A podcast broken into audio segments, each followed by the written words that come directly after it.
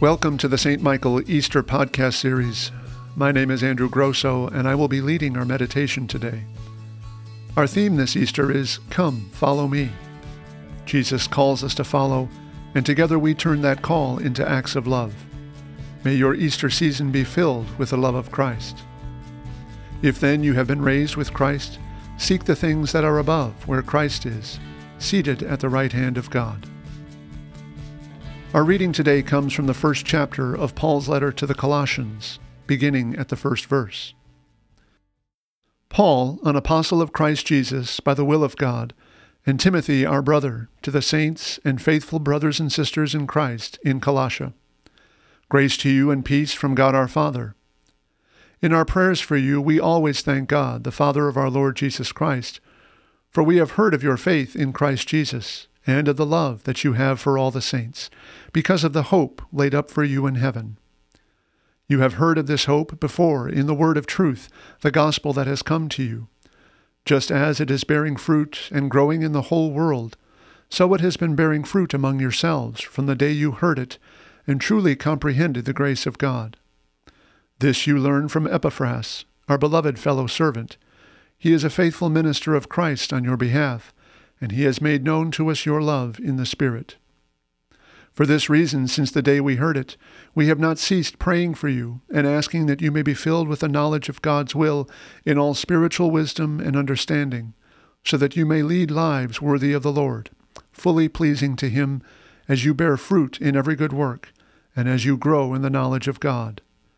May you be made strong with all the strength that comes from His glorious power and may you be prepared to endure everything with patience, while joyfully giving thanks to the Father, who has enabled you to share in the inheritance of the saints in light.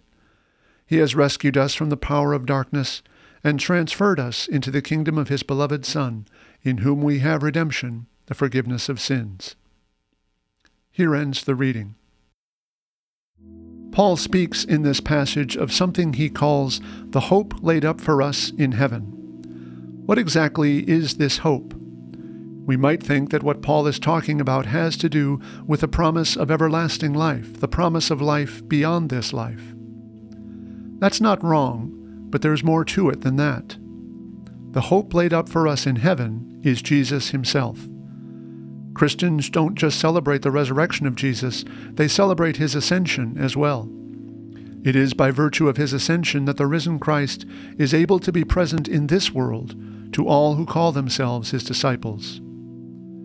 If we find ourselves struggling to understand the meaning of the ascension for our lives, we're not alone. The first disciples of Jesus also struggled. When he tried to tell them all that his ascension would mean for them, they responded with confusion and misunderstanding. But the promise Jesus gave to them is a promise he also gives to us. It is for our advantage that he has gone to the Father because now that he has gone to the Father, he is able to send us his Spirit. And it is through the Spirit that we are able to follow where Jesus leads and live the lives to which he calls us. In his letter to the Colossians, Paul speaks of the glorious power that comes from the risen Christ, and this power is the Spirit. It is the Spirit through whom we grow in wisdom and understanding, the Spirit who enables us to grow and bear fruit, the Spirit who is the source of our strength and endurance, the Spirit who enables us to lead lives worthy of the Lord. The hope laid up for us in heaven is not only one that orients us to the world to come, it's a hope that orients us toward lives of meaning and purpose in this world. Because Christ has been raised from the dead and been raised to the right hand of the Father, and because he has sent his Spirit to us, we are able to endure everything with patience while joyfully giving thanks to the Father as we await the time when we will share in the inheritance of the saints in light. Amen. And now please join me in the Lord's Prayer. Our Father, who art in heaven, hallowed be thy name. Thy kingdom come, thy will be done, on earth as it is in heaven. Give us this day our daily bread, and forgive us our trespasses as we forgive those who trespass against us.